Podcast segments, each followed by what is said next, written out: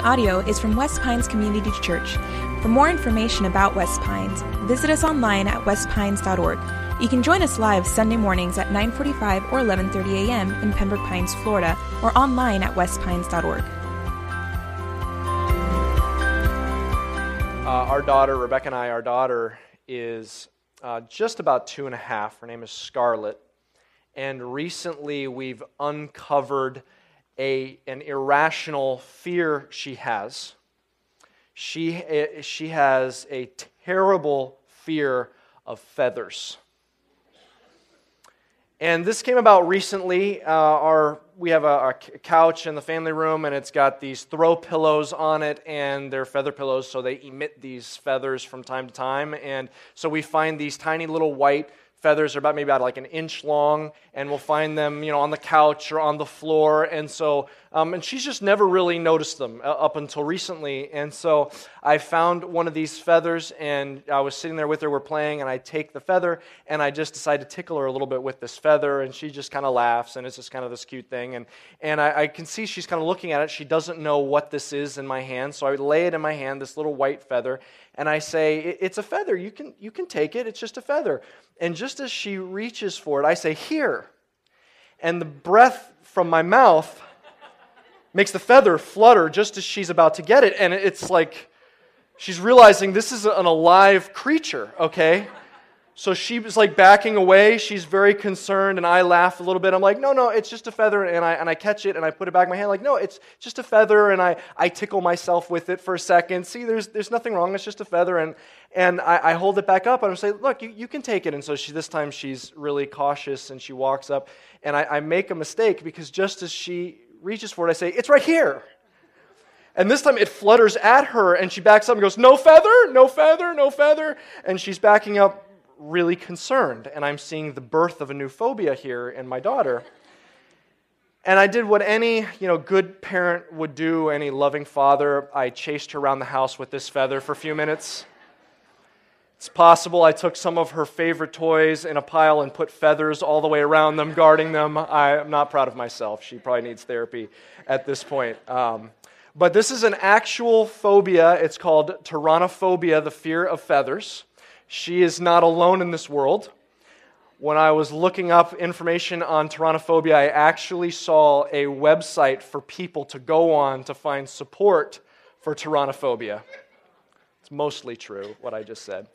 Um, so, s- several of us have irrational fears. My daughter, it's feathers. Hopefully, before she leaves off for college, we've worked through that. She has an irrational fear of feathers. Some of us have, um, we all have different fears. You know, some are afraid of snakes, you know, some are afraid of heights. Um, if, if some of us are afraid of spiders, in fact, if you're not afraid of spiders, what is wrong with you? You have some synapses not working in your brain. Um, so we have all these different fears, but there's actually one irrational fear. One fear. It is irrational, but every human being is born with this fear. Every one of us is born with one fear. In fact, it's so common, we don't even realize it as a fear in operation in our lives. And we certainly don't realize it, even if we uncover it, we certainly don't realize how irrational this fear is. But it's such a prevalent fear. In fact, what's so powerful about this particular fear is it's during Christmas time. The Christmas story actually shows us what can set our minds straight about this fear. In fact, understanding this Christmas story, the Nativity with Mary and Joseph and baby Jesus, like understanding the Christmas story is what helps us unpack. It's like the therapy. The longer we stay in that story and understand it, it's like therapy undoing this irrational fear we have. It's like, it's so irrational. It's like fleeing feathers, this fear in our lives. We all have it, but there's something that un- unprograms it in our lives. We're going to take a look at that uh, this morning, and we're going to look in a part of the Bible called the book of Hebrews. Hebrews is in the New Testament. It's a letter written to the Hebrews is why it's called that. It's, it is called Hebrews. It's actually it's laid out more like a sermon. We call it a book. Um, it was passed around like a letter, but it's really formatted a lot like a sermon. And we're looking at just the very beginning, kind of the opener to this ancient sermon. This is that first generation of Christians, these eyewitnesses of Jesus, many of them.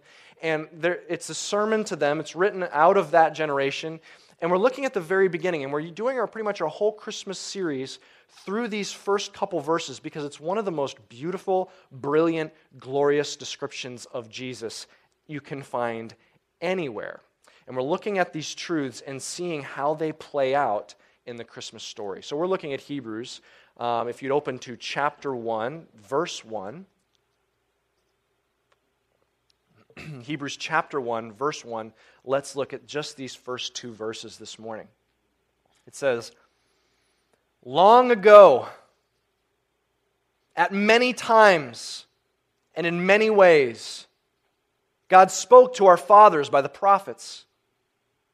But in these last days, He has spoken to us by His Son, whom He appointed the heir of all things, through whom also He created the world. Here's how He opens up this entire book this letter, this sermon. Here's how he opens it up. He says, A long time ago, God started speaking to humanity. He's spoken to humanity. He's not just created us and just left us off by ourselves to figure it out. No, he's speaking into humanity. And he specifically, he spoke through this group, these, this, these Israel, this nation of Israel, through their prophets. He spoke in all these different ways. He spoke through their culture and their laws, and he spoke directly through certain people, these prophets. He spoke all through these people. And then he says, and then finally, kind of this crescendo, all of this, the way he's speaking, was saying, I'm sending a Messiah to save the world. I'm sending someone, the Christ person. I'm sending this person to save humanity from the, the evil and the sin and the darkness that's in humanity, to save their souls. I'm sending that person. And then finally, he sent Jesus Christ, and he spoke through Jesus. And it says specifically, he spoke through the Son. Now, this idea that Jesus is the Son of God, this is not brand new information to anyone. In fact, it doesn't matter. Maybe you're here and you're in church for the first time ever. Maybe you say, I've never gone to church and I'm just, I'm kind of here visiting. My friend invited me and, and kept inviting me, so I'm just here to get them off my back and I'm here for the first time. And you, maybe you've never been in church. Maybe you say, I, I haven't been in church in a long time. I'm, I'm coming back to church because now I have kids and I want them to get a little religion in their life and I'm, I'm kind of back to church. It really doesn't matter where you're at in your journey. You may say, I'm not sure where I be, what I believe about God or what I believe about Jesus. But if I say that the Bible says, that Jesus is the Son of God, like that's what the Bible claims, that's not new information to you. You've heard that before. But I want you to see the implications of that that it says next because this is something that's much more rare. It's said a couple times in the Bible, but it's not something we usually kind of look at Jesus through these lenses. It says if he's the Son of God, it's kind of using this logic. Okay, there's God, the creator and maker of everything. He made it, everything belongs to him. There's God. And then if he has a son, if the Son of God, Jesus Christ, that means that Jesus is the heir of everything. It's like he's the prince of the universe. He, he is the heir. It, God made everything, owns everything. So then that means Jesus is the heir. He's walking around as the heir of everything. I mean, let's just take a second and look at Jesus through those lenses that Jesus is the heir of all things. So I, I actually think it's kind of interesting because we have modern day heirs and heiresses that we can see out in the world and we can see how they operate. And I kind of find it interesting how the people who run empires, how they handle their kids and their heirs. So, or their heirs, maybe sometimes not their kids. So, for example, uh, Versace. When Versace died, his entire, basically, most of his fortune went to actually his niece. And when he died, um, she was 11, and it was all waiting for her until the day she turned 18 and she turns 18, the, she becomes the heiress of hundreds of millions of dollars and the entire Versace empire. You know, the brand that, like princesses and queens and dignitaries wear, she is the heiress of all that. She gets it all at 18. I mean, can you imagine? Can you imagine this 13 year old niece walking around knowing she's the heir, the heiress? So there's other people handle it differently. Uh, Bill Gates, you know, they estimate his fortune something in like $78 billion or something like that. And he has three kids, and it's interesting how he's handling his three kids. He has pretty, pretty much said he's going to give away the vast majority of his entire empire, and he's just going to set aside $10 million for each of his kids. Now, you think in that perspective, I mean, $10 million is a huge fortune, but in the perspective of the tens of billions of dollars, that's actually pretty small. And he's saying, I, I want my kids, we, we have a, normal home, he says. And he says, in fact, his kids, the rule in his house is you cannot have a cell phone until you turn 13 years old. And he says his kids come home and they're like, Dad, everyone at school has a phone. I'm the only one without a phone. But that's how he's committed to raise his children, these heirs and heiresses of this empire. There's another one, I think this is the most interesting. The, um, the, the owner of the IKEA empire he has three sons. They're now um, in their 30s. And the way he's designed for who gets the empire is he's put them all in rotating leadership positions in the IKEA empire, and whoever performs the best gets it all. Thanksgiving dinners are interesting in that house. Okay? So you've got these heirs and, and heiresses all handling things differently. But imagine if you're born an heir or an heiress, you are born significant. Okay, can you imagine if one of those IKEA sons happens to walk in the doors of our IKEA off of 595? Okay, can you imagine the employees? They're like, he's here. You know, they're like, oh my goodness, I can't believe that he's here. Sir, you can have as many meatballs as you want here, okay? We got the best ones, we saved them for you. I mean, can you imagine? He walks in significant. You imagine what it's like for the heir to walk in. That person is born significant. Even if they haven't inherited it yet, they, are, they have a significance on them from birth. Now, what this passage is saying is it's, it's forcing us to look at Jesus through those lenses. We say, yeah, Jesus, the Son of God. We, are familiar with that, but have we thought of the implications? This is saying if he's the Son of God, he is the heir of everything. He walks onto planet Earth, and he is going to inherit the planet. So, how did he come into planet Earth? I mean, think about, think about this idea. He's walking on earth. That means right now, it says the scripture tells us Jesus is sitting at the right hand of God Almighty. That means Jesus is not just coming to, to inherit Israel. He's not, just, he's not just inheriting Joseph's carpentry business. He's not just going to inherit Israel. It's not like, okay, Israel's king is here. It's not just Israel. It's not just the Middle East. It's not a couple continents. It's everything. It's the ocean. I mean, we're busy scurrying around on planet Earth saying, This is mine and that's yours, and I'd like to, to have this, and your tree is growing over onto my property line, and this is mine right here. And we're busy scurrying around saying, This is mine and this is yours. It's all Jesus's. Versace, it actually belongs to Jesus.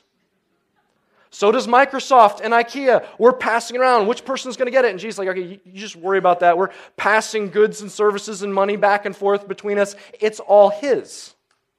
When he walked onto earth, the dust is his, the rocks are his, the ocean is his. Today, we have airspace belongs to this country, and this it's all his. Every layer of the atmosphere belongs to him. In fact, you and I are part of creation. We belong to him too. You were made by God. I was made by God. Your kids were made by God. We all, our bodies, our thoughts, our minds, our souls, our spirits, they belong to the one who made us. He's the creator. They all belong to Jesus. Think about it the entire globe, but remember, it's not just that planet that belongs to Jesus, it's all the planets. He could walk onto earth and say, I own all this. He could walk onto Saturn and say, I own all this. In fact, that moon, that's fired. Get rid of that moon. I don't want that moon around here anymore. He owns Saturn. He owns Jupiter. He owns the sun. It's his solar system, it belongs to him. But it's not really just the solar system, is it? That's one star in our galaxy. And they say there's something like 100 billion stars in the Milky Way. So he owns 100 billion solar systems. You know, we're kind of impressed if someone owns $100 billion. Jesus is like, I own 100 billion solar systems. And that's in one galaxy. They say there may be 100 billion galaxies in the universe. So when Jesus walks on this planet, he's not looking at the totality of his empire. Here's the globe, and there's Antarctica, and I own that. It's not the totality of his empire. He's not even walking into a division of his empire. He's not walking into one part of it. He's not even walking into one store of it. He's walking into one speck of his empire. It's this entire vast universe that he will inherit that belongs to him. There's this one little galaxy and this tiny little solar system and one puny little planet that have all these tiny creatures running around, passing things around to each other. And he's saying, well, that's part of the gigantic empire that I will inherit. So, what was it like when the heir walked onto this one little speck of his empire? I mean, what was it like when he walked in? Was everyone like, oh, he's here? Let's scramble through the earth. What is the best thing we can find to give him? We've we scoured the earth and we offer you this, Jesus. We found it is Nutella. It's our greatest product. We have brought this here to you. We found it here. What did we do? Did we just scour the earth looking for the greatest thing we have? Because He's here, He owns all of the planets and all of the solar systems and all the galaxies, and He's at our planet. Here, Jesus, this, we, we, what do you need us to do? What can we do? He's the heir, but look at the Christmas story. What happened when He walked through the doors of His empire? See, the beautiful thing that we see in this Christmas story is you see the unbelievable humble circumstances that he entered into. It's a picture for us. In fact, what's so, so beautiful and magical about the Christmas story is you see gl- these glimpses, these hints, these whispers of glory, but it's sheathed in these humble circumstances. Think about the story. I mean, we think of the, just the nativity scene. Mary and Joseph, you probably have like an inflatable one on your lawn. Okay, just think about that scene for a second. It begins by saying that there's that there's everyone has to go back to their the place where their family is from. They have to go back to where their lineage is from their ancestry. You return there because all through the empire they're doing a census and so they have to return. And see this is an interesting thing. There's a little glimpse of the glory of jesus because uh, one thing that the jewish people in antiquity they were meticulous about was their lineage their ancestry. And so we actually know the ancestry of both Mary and Joseph, and it's preserved in your Bible, one in Matthew and one in Luke. And when you look at their ancestry, Jesus' ancestry is really impressive. When you, especially the one at Matthew, when you look, it's not just, he actually is a d- direct descendant from David. It's not like his cousins, uncles, twice removed. No, he is a direct great, great, great, great, great, great, great grandchild of King David. And it's not just like David and then one of these lesser known sons, or it's a couple kings and then one of these lesser known nephews that he's descended from. No, if you look at the one in Matthew, it's every king. All the significant ones down the line through Israel, all the way. He's descended from king after king after king after king after king after king. And so there's this moment where you think this is going to be kind of an impressive moment for Mary and Joseph. Everyone's gathering back to their place of their birth. They're talking about their ancestry. There's a lot of pride in that. They're looking at their ancestry. Who's, you know, you wonder, man, are they going to enter into to Bethlehem, which is where David was from? Are they going to enter into Bethlehem and be like, whoa, well, there's Mary and Joseph? I mean, they're kind of like, they're royalty, literally. I mean, that's impressive. But what do we find? You have this glimpse of glory. But what, what happens when they get to Bethlehem? There's no room for them. No one makes room. Oh, Mary and Joseph, well, they're from the royal line. They're like, we've got a lot of people here in Bethlehem. We don't care. There's no room for them. It's a glimpse of glory in these humble circumstances. What happens? You see the moment that Jesus is born, you have angels bursting into the sky and they're heralding the birth. They say, Glory to God in the highest. They say, Born to you this day in the city of David, you have Christ the Lord. A Savior has been born, they say. What is this? I mean, this is a kingly herald of a birth in this time period. And throughout history, when a king or an heir is born, you would go through the empire You go to every village, every town square, and someone would read a proclamation. The, a king, a prince has been born. Your future monarch has been born, that, so that everyone knows that's been heralded at the moment of their birth. What kind of herald is this? You've got bursting into the sky, blinding the shepherds. You have the entire angelic host. You have all the angels of heaven saying, The Christ is here. You have this unbelievable moment of glory, and then how do they describe him? You'll find him, find him wrapped in swaddling clothes and laying in a feeding trough. Not born in this incredible palace, born, I mean, you'll, you'll see him crowned with all these crowns, and you'll see jewels all around his crib. No, you, they say you will find him laying in a feeding trough. Glory sheathed in humility. Think about the visitors that came to see baby Jesus. I mean, you probably could not get any further pulls. You've got these wise men coming, these magi. These are these mysterious, kind of magical, almost at this royalty level. They are advisors to kings from the ancient Babylonian and Persian Empire. They've traveled hundreds of miles. They come in. I mean, the people of Israel and, and Jerusalem, they've probably only heard legend of people like this.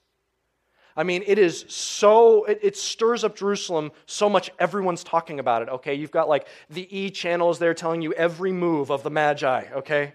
Today they met with so and so, and they did this, and they talked to King Herod, okay? They play by play throughout Jerusalem of what the Magi are doing. And they go into this little village of Bethlehem. And they go and they find the, this young family, and they, they bow down to this little baby, and they offer him all these gifts. You have, you have dignitaries traveling all around. You see this in, to bow to him at his birth. What an incredible moment of glory. But you know, they weren't the ones that were given the, the first chance to visit him, it was the shepherds. This is like the lowest of the low. People didn't even trust shepherds. They, they did not want, I mean, can you imagine the difference between Joseph fielding these surprise visitors in his home with his new baby? The shepherds come and they're like, he's like, okay, why are you here? Well, we'd like to see your baby. And he's like, okay, but you know, here, Purell first, okay, before you get close to the baby. I'm staying close to you. Mary, keep an eye on these guys, okay? Don't get too close to my, my, new, my new baby son, okay? You've got the shepherds. And then you've got these magi showing up. Can you imagine the different reaction they probably had? Oh my goodness, we didn't clean up anything in our house. We don't have any food for you. I, am kind of embarrassed that you're here. And then they bow down and give gifts. You see these glimpses of glory, but you see it sheathed in humility. How did the heir enter into creation? See, what's kind of interesting as you look at these poles, the reality of Jesus being the heir of everything means that these are big poles to us. This herald of a new king and this incredible lineage and these wise men giving gifts and, and then the fact that he's been he's no home and he's in a manger and shepherds are visiting. I mean that's like a wide you know a difference on, on the spectrum to us. But you know to jesus for what he deserved they're about the same. There's no palace we could find that's deserving of him as the heir of the universe. There's no luxurious setting nice enough to put him in. There's, there's, there's no thread count sheets good enough for him. There's no, we couldn't put as much luxury around him as we possibly could. And it's still not deserving of the one who inherits the universe. See, there's something powerful that's being shown us here as we're seeing Almighty God, we're seeing the Son, the heir of everything. We see his unbelievable humility as not just coming down to his creation, he's becoming one of his creation. It's God in the flesh, and he's born into these humble circumstances. It's communicating something powerful to us. See, at the core of the whole story, this is the key that unlocks it. There's a. Um, there's about 100 years ago, there's a writer and pastor from out of South Africa, and he's just a brilliant. His name is uh, Andrew Murray. And he describes humility and pride as really the whole story of humanity. He says, God, when he first creates everything, he creates this beautiful garden, and everything is God centered because He's the creator, and everything is just in awe of God. It, it's, everything is made for His glory, and we're happy because that's how we're rightfully made to be concerned with God, to love God, to be with God, to want to please God, to give our lives in worship to God. We're awestruck by our Creator, and it, it's wired this, this life of worship all throughout, commu- all throughout this creation. At its core is humility, it's God centered. That's how humanity is supposed to thrive. But then what's called the fall. This is where sin and evil and hurt and all the bad things that are in the world, this is where this entered in. You may remember the scene. It's Adam and Eve. They're in this perfect garden, and there's a serpent, a snake, that tempts them to eat this fruit that's forbidden. Do you remember what he says to them? He says, You know why God really doesn't want you to eat the fruit, right? He says, Because the moment you eat this fruit, he knows you'll be like him. And that was the clincher. What was going on in their hearts? They're saying, Oh, then will be significant. That's right. We're not like God. I mean, we're God centered and we're happy, but we're not like Him. It was this drive for greater significance. It was this drive to be somebody, to be like God. And so they took the fruit and they ate it. And that is the core of all sin. It's taking God off the throne, putting myself on the throne. It's this drive to prove to myself that I'm significant. And doesn't that lead to all the sin and hurt and evil? That leads to my selfishness, my greed my competitive spirit that makes me climb over the people that I love. It makes me drive and drive to neglect the ones that I love. Isn't that selfishness under everything? And this is what the world is doomed to right now. We're doomed to this selfishness that we're born into. It's the sin that dominates this world that's tearing us apart. It was made for humility, it was destroyed by pride. And what is it going to take to restore? Humility. The greatest act of humility by God.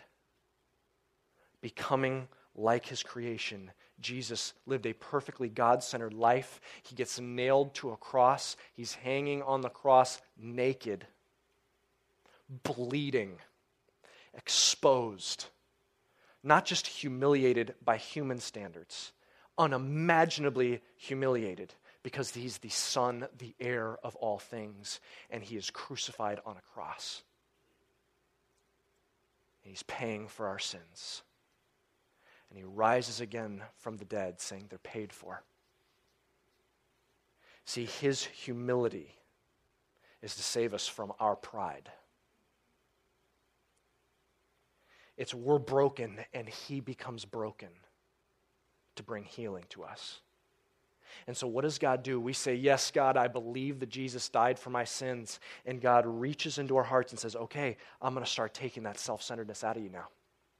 I'm going to take that pride. I'm going to replace a God centered heart. And He goes to work on the inside, from the inside out. And He's making us more God centered, more awestruck by who God is. This is. He's rescuing us from our sin, from this pride that's destroying our relationships. See, the whole story boils down to this heir. We've got to know He is the heir of all things, but He entered in in such humble circumstances. Why? Because He's saving us from our pride. So, what does this have to do with me? See, there's a, a fear, an irrational fear that all of us are born into. We're fleeing feathers. See, we're born into this fear, this fear of being insignificant. And we're grabbing for the low hanging fruit in this world, trying to find significance. We've got those things in our lives that if I get that, then I'll be significant, then I'll be somebody, then my life will matter. If I can just get that, if I can accomplish that, if I can be that, if I can wear that, if I can drive that, if I can live there, if I get that, if I can be with that person, if I can get that, we have this fear that we're going to be insignificant, eh, that all of us are born with. We're trying to find that significance. And it's exhausting us. Students, Let's just start here. Students, what is that one thing in your life that you're holding out? If I got this, then I would feel significant. What is it? Well, if I played, if I started on the varsity team, if I, if I um, was the first chair in the band, if I was the, the valedictorian, or if I, if I was you know, the president of this or president of that, if I could just get there, then I would know. If people saw me as I had the, the best style, or if I was the most popular, or if I was the homecoming king or homecoming queen, or if I just had, if I had the most people wanting to be my boyfriend, or most people wanting to be my girlfriend, if I could have, if I could be in a relationship, then I would feel like, all right, I'm significant. That's my thing. That's what I'm going out. Just take, take a quiet moment and ask yourself, what is that one thing? What about for the rest of us? What's that one thing? It's that fruit that if I can just get that, then I'll be significant. Is it your career? Well, if the company could just get to this point, or man, if I could just get to this level, if I could just be in this position, if I could get this one promotion, if I could get this one salary level, if I could be known as this, if I could one day transition into this, if I could, if I could make sure that I can retire like this, that's it. That's what makes me significant. That's what makes me matter. Is it family? Oh, if I could just, I'm single. If I could just be dating someone, then I'd feel like I matter. Man, if I could just be married, I'd feel like I mattered to somebody. Man, if I could just have kids, I just if I could have kids, then I would I would matter. If my kids could just do well, if they as long as they're succeeding, then I feel like I'm doing well. If I could just have grandkids, if I could just have the family near me, if I could just have these this family this certain way, then I will feel significant. Maybe it's stuff. Man, if I could if I could wear this clothes, if I could always have the newest this, if I could drive this, if I could live there, if I could have this stuff, that proves to me that I've made it, that I'm significant, that my life matters. See, there's this irrational fear that we have that if I just get this, then I'll be significant. Then my life will matter. And you know what? We get weary, so weary of chasing that down. We're so busy with our careers that we've become a workaholic, and now our, our, we realize there's an even bigger fear lurking that we're neglecting the relationships that we hold most dear, our kids or our spouse. Then we're working so hard, and, and even when we get one level, that's never been enough, and we're going and we're a workaholic, and we're working, working, working, working because we're trying to get that thing to feel significant. It's those relationships that they're so important that these relationships are right that I'm suffocating them because I'm using that relationship selfishly, selfishly and I don't realize because it seems like I'm serving that poor person, but I'm actually selfishly needing that person to fulfill a significance in my life.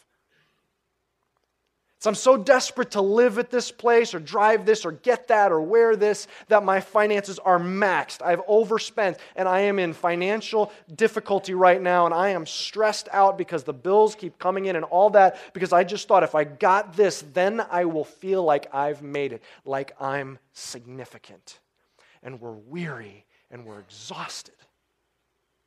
Some, there's a brokenness in your life from your past and if I get this, it will help me not feel broken anymore. Others, there's a dream that I had that's now come crashing down. And I'm not just disappointed, I find myself depressed.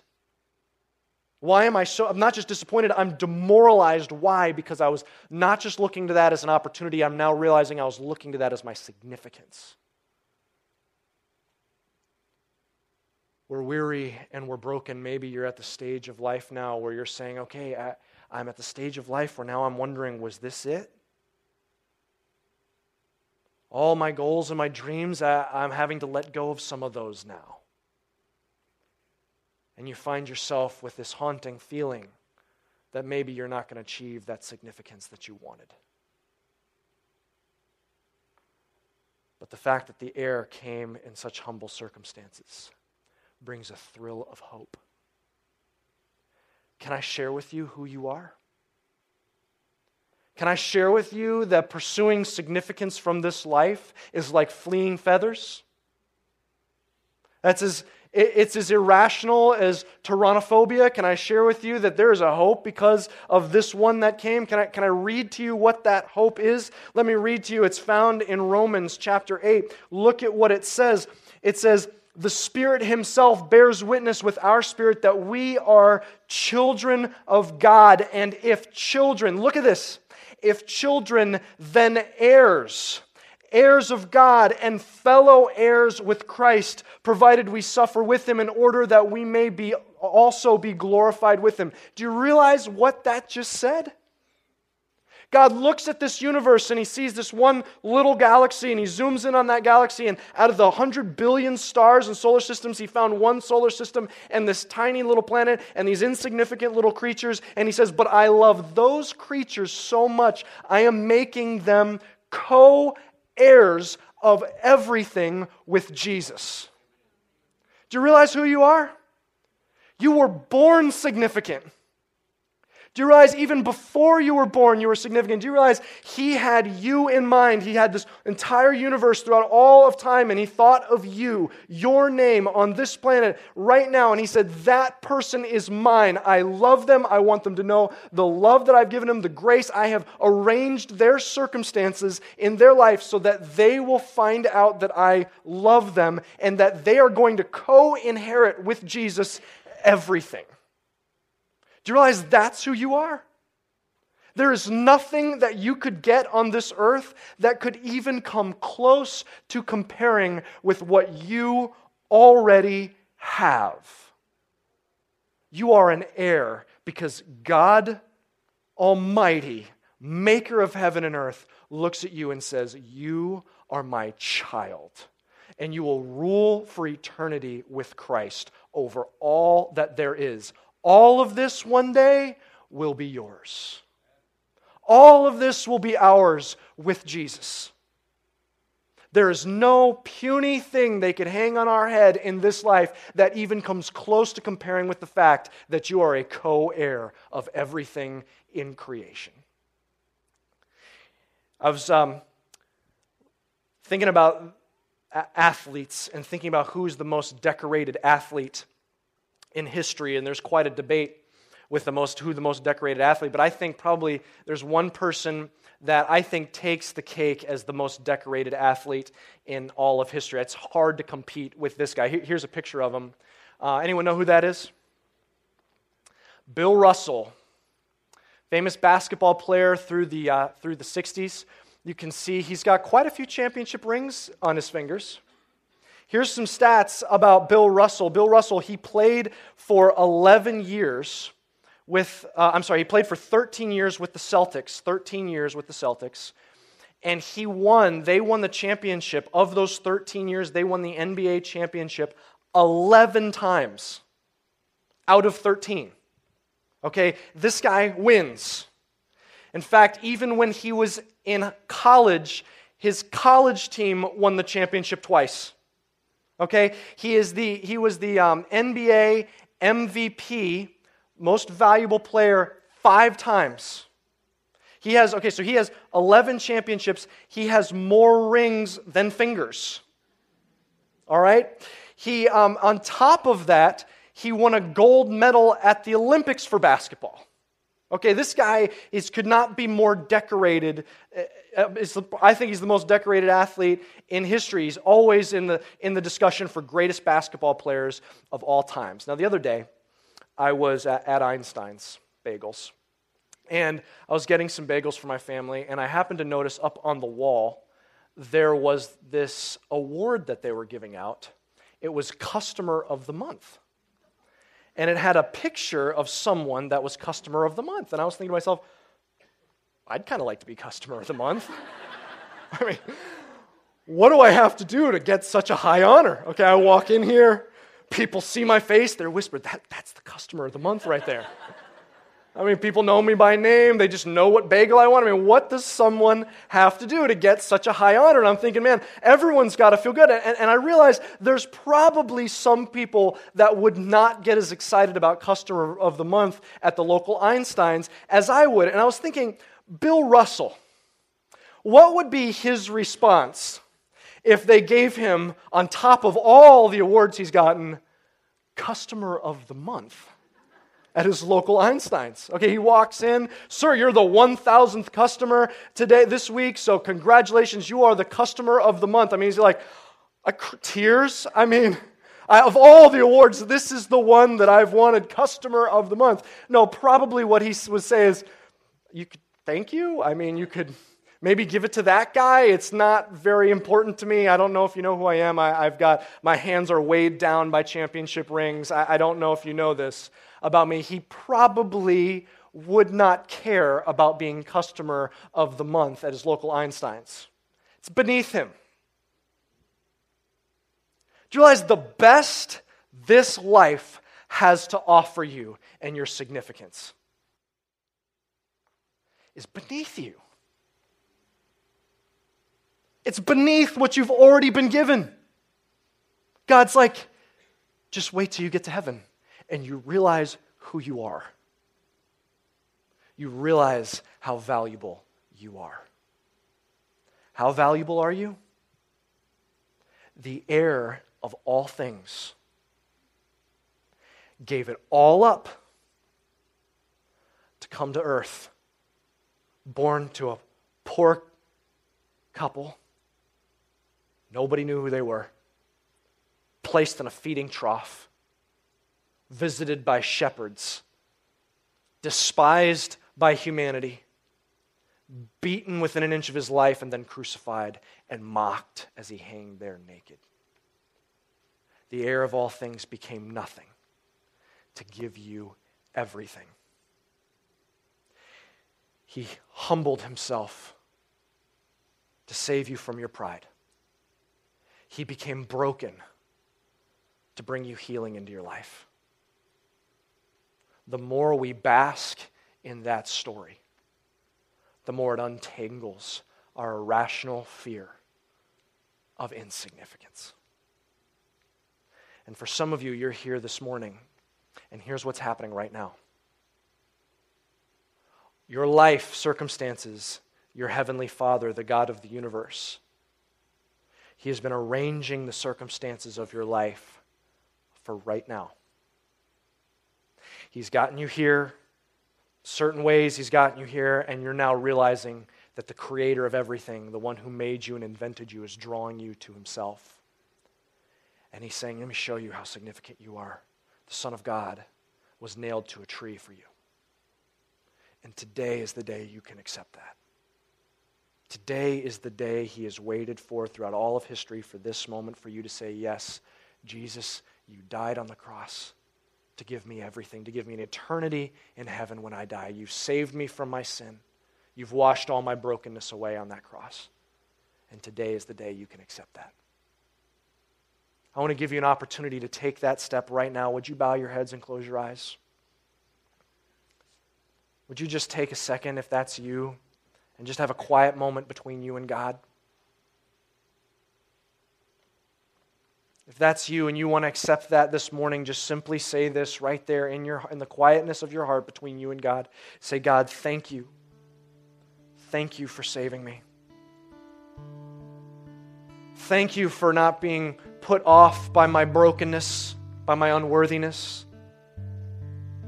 Thank you for loving me and for knowing me from the beginning of time and having a plan to draw me to yourself and save me for all eternity. Thank you that you love me that much. I believe that Jesus and He alone can save me. In Jesus' name we pray. Amen. Thank you for listening. For more resources and to check out other teaching series, please visit our website at westpines.org. If you would like to speak with somebody about beginning a relationship with Jesus or ask any questions you have about this teaching, please call at 954 432 0321 or you can email us at podcast at westpines.org.